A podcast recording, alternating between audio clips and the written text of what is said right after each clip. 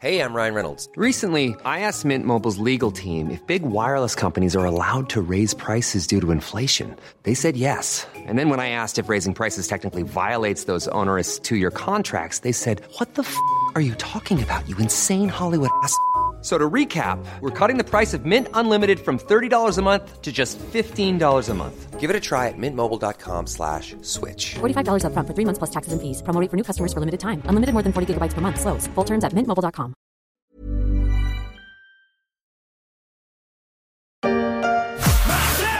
Je ne remercierai jamais assez la direction de la rédaction qui m'a donné l'occasion de prendre les rênes il y a plus de deux ans de la story. Sans ça, je n'aurais sans doute jamais eu l'occasion de jeter un œil sur ça. Là, on parle d'un massage.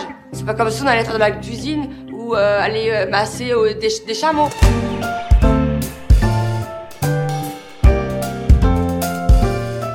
Je suis Pierrick Fay, vous écoutez La Story, le podcast d'actualité des échos, et aujourd'hui, vous ne l'avez peut-être pas deviné, mais on va parler fiscalité qui rime avec télé-réalité. Cette année, c'est à Dubaï que la grande famille des Marseillais se retrouve, plus en forme que jamais. On arrive de Marseille pour faire tout Macabé. On est chaud Ah, vous allez nous retourner Dubaï là Salam alaikum À Dubaï, si vous avez tout suivi, il y a des tours immenses, des parcs de loisirs, des Marseillais pleins de verve, des chameaux qu'on peut masser ou pas, mais aussi des exilés fiscaux. Diable. Désolé pour ce petit blanc, mais j'étais en train de m'imaginer les limiers de Bercy en train de regarder des émissions de télé-réalité pour partir à la chasse de ces nouvelles stars de la télévision, parties pour certaines s'installer dans la très accueillante Dubaï, notamment pendant la période de crise sanitaire. J'en avais parlé dans la story avec Nicolas Kérodren, correspondant des échos dans les Émirats arabes unis, un épisode que vous pouvez retrouver sur les applications de téléchargement et de streaming de podcasts si vous l'avez raté. C'est donc tout naturellement que j'ai rappelé Nicolas pour prendre la mesure du phénomène. Bonjour Nicolas. Bonjour Pierrick. La présence des stars de la télé-réalité, mais aussi des influenceurs d'Instagram ou d'autres réseaux sociaux, c'est déjà une réalité? Oui, bien sûr Pierrick, c'est une réalité.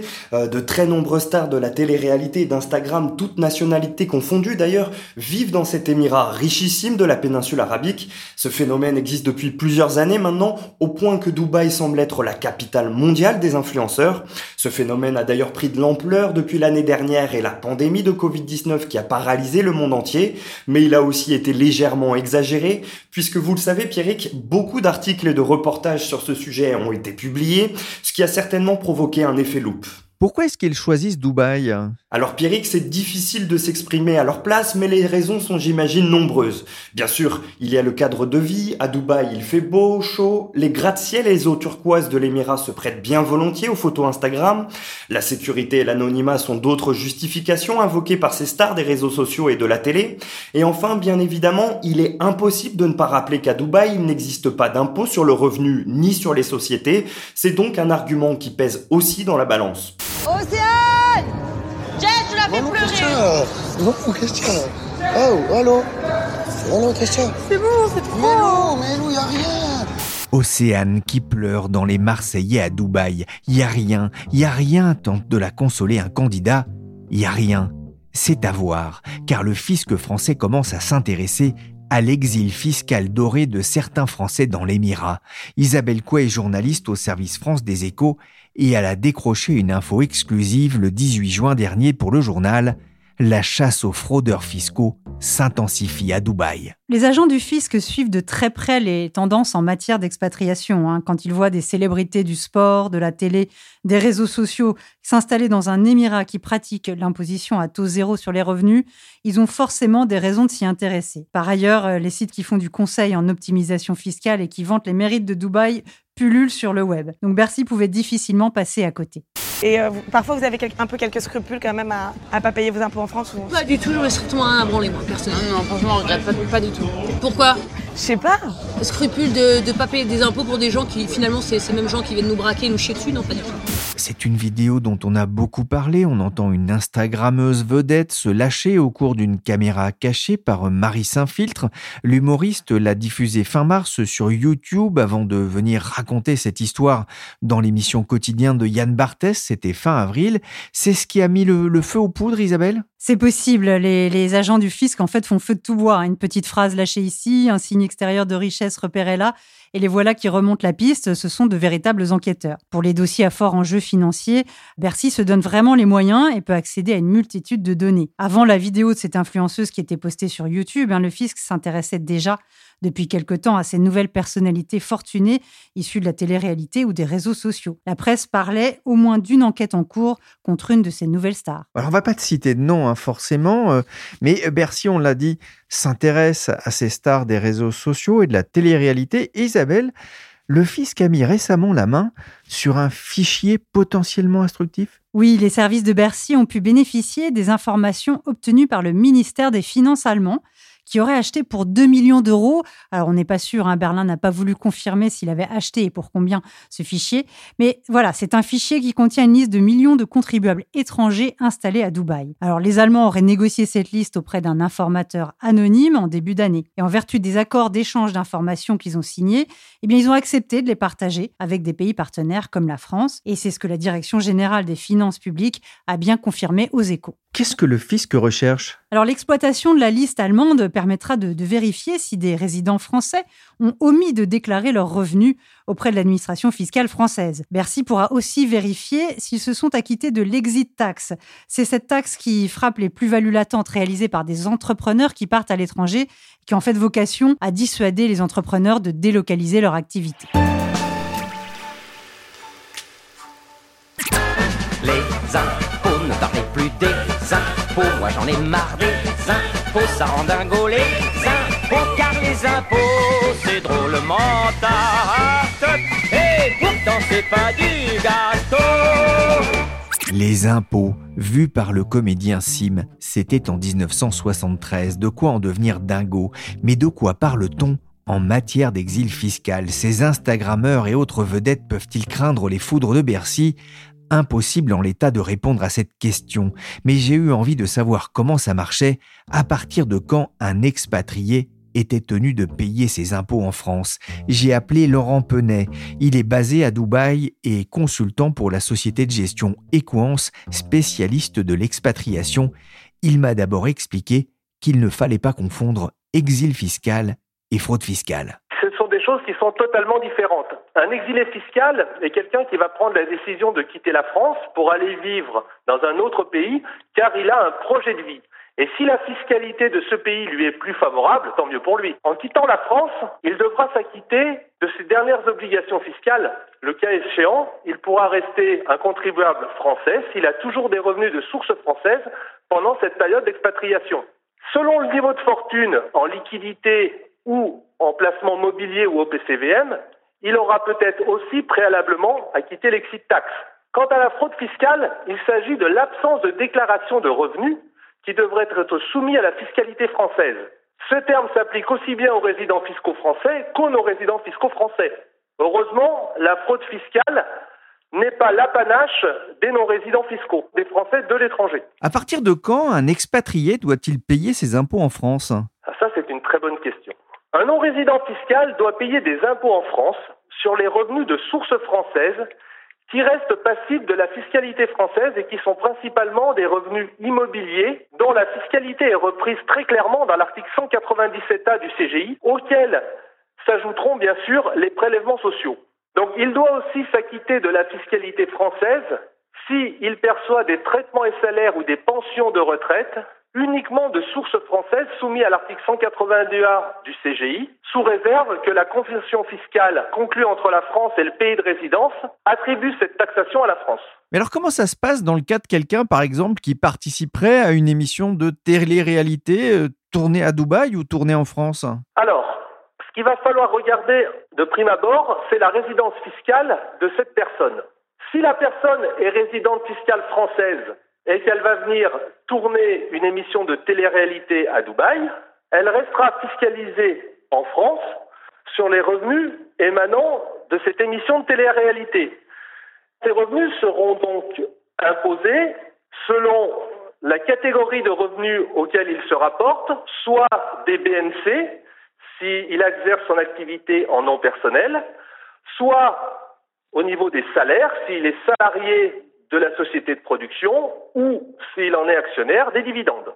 Ça, c'est pour le cas d'une personne qui est donc fiscalisée en France, qui est donc résident fiscal français. Si ensuite, au sens de l'article 4b du Code général des impôts, cette personne est résidente fiscale à Dubaï, c'est le cas d'un entrepreneur, par exemple, ses revenus aux Émirats arabes unis seront soumis à la fiscalité locale et non à la fiscalité française, sauf à disposer d'une base fixe en France et que cette activité soit exercée à partir de celle-ci. On sait que beaucoup d'influenceurs ont opté pour le statut d'auto-entrepreneur. Est-ce que ça change quelque chose? Alors, le statut d'auto-entrepreneur, c'est un statut français. Donc ce statut, pour une personne qui réside à l'étranger, par exemple, et qui est soumis à la fiscalité française, n'aura pas d'impact puisque on revient sur ce que j'avais préalablement dit sur votre précédente question, les revenus qui vont être tirés de l'activité d'auto-entrepreneur qui sont des BNC resteront fiscalisés en France. Les BNC, c'est les bénéfices non commerciaux, c'est ça? Tout à fait.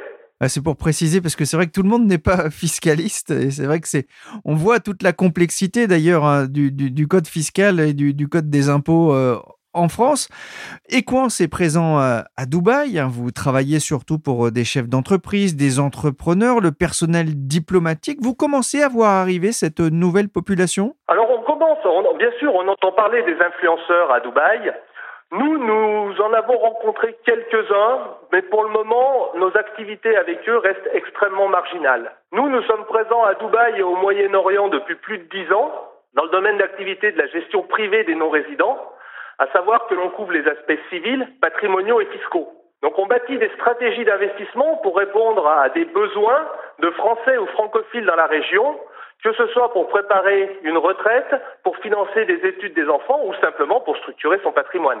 Les aspects fiscaux sont extrêmement importants puisque l'ensemble des pays de la région bénéficient de conventions fiscales bilatérales avec la France. Tout notre savoir-faire réside donc dans l'équilibre fiscal que l'on peut amener à nos stratégies durant la période d'expatriation de nos clients, puis lors de leur retour en France. Oui, est-ce que vous comprenez euh, que le fisc français commence à s'intéresser d'ailleurs à, ces expatriés d'un nouveau genre? Je peux le comprendre, mais aujourd'hui, si on reprend l'ensemble des points que j'ai évoqués préalablement avec vous, la convention fiscale est la ligne rouge qui va nous expliquer où doivent être payés la fiscalité ou les taxes émanant des activités, qu'elles soient réalisées aux Émirats ou en France. C'est normal donc que le fisc s'intéresse à cette population et à leurs revenus, mais aujourd'hui, s'ils sont bien conseillés et qu'ils respectent scrupuleusement la loi, il se peut que leur activité soit fiscalisée simplement à Dubaï et non en France. Le point d'orgue sera bien sûr l'article 4D du Code général des impôts qui définit en trois éléments qui sont non, pas cumulatifs mais alternatifs, la non-résidence fiscale et la résidence fiscale. Et à partir de là, si la personne satisfait à cet article 4b, qu'on peut le qualifier de non-résident fiscal, les activités qu'il va générer à Dubaï seront donc fiscalisées aux Émirats arabes unis. Ouais, ces critères, hein, c'est, je crois, le critère de résidence, c'est-à-dire là où l'on habite la majeure partie de l'année, l'activité professionnelle, c'est ça, et ce qu'on appelle le centre des intérêts économiques, c'est-à-dire? Alors, moi, je pars pas tout à fait Je commence toujours par le premier point que tout le monde connaît, c'est les fameux 183 jours. 183 jours en France, 183 jours hors de France. Ensuite, on a bien sûr le centre d'intérêt économique, d'où proviennent la majorité des revenus de cette personne? Est-ce que c'est des revenus qui sont générés par un travail, par exemple, aux Émirats arabes unis? Et le dernier point qu'on vient aussi analyser, c'est le centre d'intérêt familial. C'est-à-dire, si cette personne est mariée, si cette personne, par exemple, a des enfants, où réside sa famille? Est-ce que sa famille réside aux Émirats avec lui ou est-ce que sa famille est en France? Sachant que pour rajouter un tout petit peu de complexité dans tout ça, il faudra aussi analyser le régime matrimonial. Nicolas Kérodren, je reviens vers vous. Comment est-ce que les autorités émiraties réagissent-elles à la curiosité fiscale des, Allemands et des Français? Eh bien écoutez Pierrick, cette information selon laquelle les autorités fiscales allemandes et françaises s'intéressent aux exilés fiscaux à Dubaï, je l'ai apprise comme vous en lisant les échos. À ma connaissance, je n'ai vu aucun article dans la presse locale sur ces révélations, pas plus qu'une déclaration officielle des autorités, mais il faut néanmoins noter que les Émirats arabes unis sont signataires de l'échange automatique d'informations en matière fiscale. Les pays impliqués dans ce processus doivent donc en principe livrer leurs données bancaires pour lutter contre la fraude fiscale à travers le monde. Notons également que les autorités émiriennes s'intéressent de près à la criminalité en col blanc. C'est du moins l'image qu'elles veulent donner. La lutte contre le blanchiment d'argent semble être d'ailleurs l'une des priorités. Est-ce que ça provoque de l'inquiétude dans le petit monde des influenceurs à Dubaï? Alors Pierrick, c'est encore une fois difficile de s'exprimer à leur place, mais du côté émirien, il y a en tout cas une volonté de donner un statut formel à ces influenceurs. On a en effet appris en mars dernier que les artistes ou influenceurs installés à Dubaï doivent désormais se soumettre à la TVA de 5% si leurs revenus dépassent les 80 000 euros par an. Précision importante, ces revenus comprennent aussi les cadeaux reçus en échange de leurs services. Par ailleurs, depuis 2019, toutes les personnes menant des activités commerciales sur les réseaux sociaux aux Émirats arabes unis doivent aussi s'enregistrer pour obtenir une licence, et cette licence, Pierrick, elle n'est pas gratuite.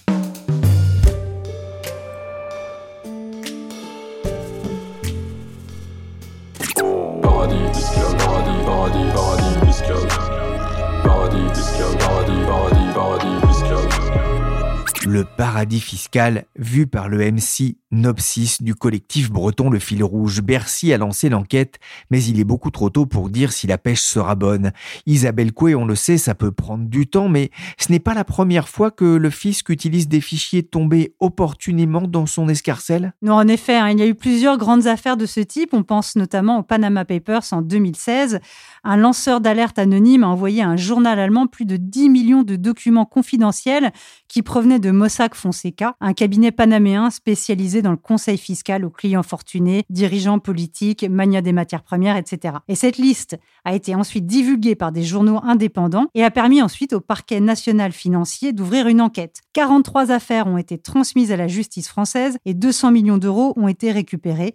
Et Bercy a aussi fait face à un déluge de demandes de régularisation suite à cela. Autre affaire emblématique, l'affaire HSBC qui a créé une onde de choc telle qu'elle a en fait entraîné la fin du secret bancaire. On se souvient peut-être d'Hervé Falciani, un ex-employé de la Banque suisse, qui avait mis la main sur une liste de comptes non déclarés et qui l'a remise à l'administration fiscale française. Alors selon un rapport du Parlement français de 2019, cela a permis au fisc de récupérer 250 millions à l'époque. Et là aussi, il y a eu des régularisations massives. Autre affaire du même type, celle du BS, encore accusé là d'avoir prospecté de riches Français pour les inciter à placer leur argent en Suisse à l'abri du fisc. Une amende de 2 milliards a été requise contre la banque en appel en mars dernier. Ah, tout ça, ça remplit les caisses de l'État à un moment où on en a bien besoin, on va dire. Isabelle, on a parlé de ces fichiers. Mais comment est-ce que le fisc met-il la main dessus? Alors, il faut savoir que Bercy peut payer des informateurs, on n'en parle pas souvent, mais le recours aux indices est entré dans les mœurs à Bercy. Ce dispositif, qu'on appelle le dispositif des aviseurs fiscaux, comme on, voilà, on appelle ces informateurs, a désormais 5 ans. Alors, fausse domiciliation fiscale, transfert de bénéfices à l'étranger, non-déclaration de compte bancaire ou de contrat d'assurance ouvert à l'étranger. Voilà, les individus qui dénoncent ces pratiques de façon alors non anonyme, évidemment confidentielle, hein, peuvent toucher une prime allant jusqu'à 1 million d'euros. Le système est jugé efficace et d'ailleurs a été renforcé ces dernières années. On a ajouté notamment les cas de manquement aux règles de TVA. Depuis la mise en place de ce système de renseignement, donc en 2017, près de 100 millions d'euros ont pu être recouvrés grâce à ces aviseurs fiscaux. Pour toi. Mais être là de quoi? Qu'est-ce que je vais me foutre ici en fait? Pourquoi? Je vais rester ici Je suis pas venue ici pour me faire des amis. Comme Luna, les limiers de Bercy risquent de ne pas se faire des amis dans l'Émirat. Je parlais tout à l'heure des agents du fisc qui vont devoir s'abonner à la presse People pour traquer les éventuels mauvais payeurs. Justement, Isabelle, Comment font-ils? Alors ces moyens sont multiples. On a parlé de la coopération entre administrations fiscales. Bercy a par ailleurs créé des brigades spécialisées dans la délinquance financière avec des officiers de police judiciaire qui peuvent procéder à des écoutes, faire des visites et des perquisitions à domicile, etc. Autre outil, là on est vraiment dans la modernité, c'est le data mining qui est très mis en avant et qui est effectivement de plus en plus utilisé, qui permet de croiser ces milliers d'informations reçues par les systèmes informatiques de Bercy. Et enfin, on a aujourd'hui les réseaux sociaux qui sont une nouvelle source euh, d'informations très intéressante. Euh, comme me confie un ancien contrôleur des impôts, avant on lisait Voici, maintenant on regarde Instagram. Bon, en fait c'est seulement depuis février hein, que le fisc a reçu, et pour trois ans seulement, les autorisations qui lui permettent d'exploiter les données publiques des contribuables sur les réseaux sociaux. J'insiste sur public, il faut que les informations mises sur Facebook, LinkedIn, Twitter ou sur des sites comme Airbnb ou encore Le Bon Coin soient en accès direct sans euh, avoir besoin d'un mot de passe. Voilà, des photos postées tout au long de l'année peuvent par exemple donner de très bonnes indications sur la résidence fiscale. C'est d'ailleurs euh, ce type d'argument qui avait été utilisé dans la bataille pour l'héritage de Johnny. Ce que j'ai donné,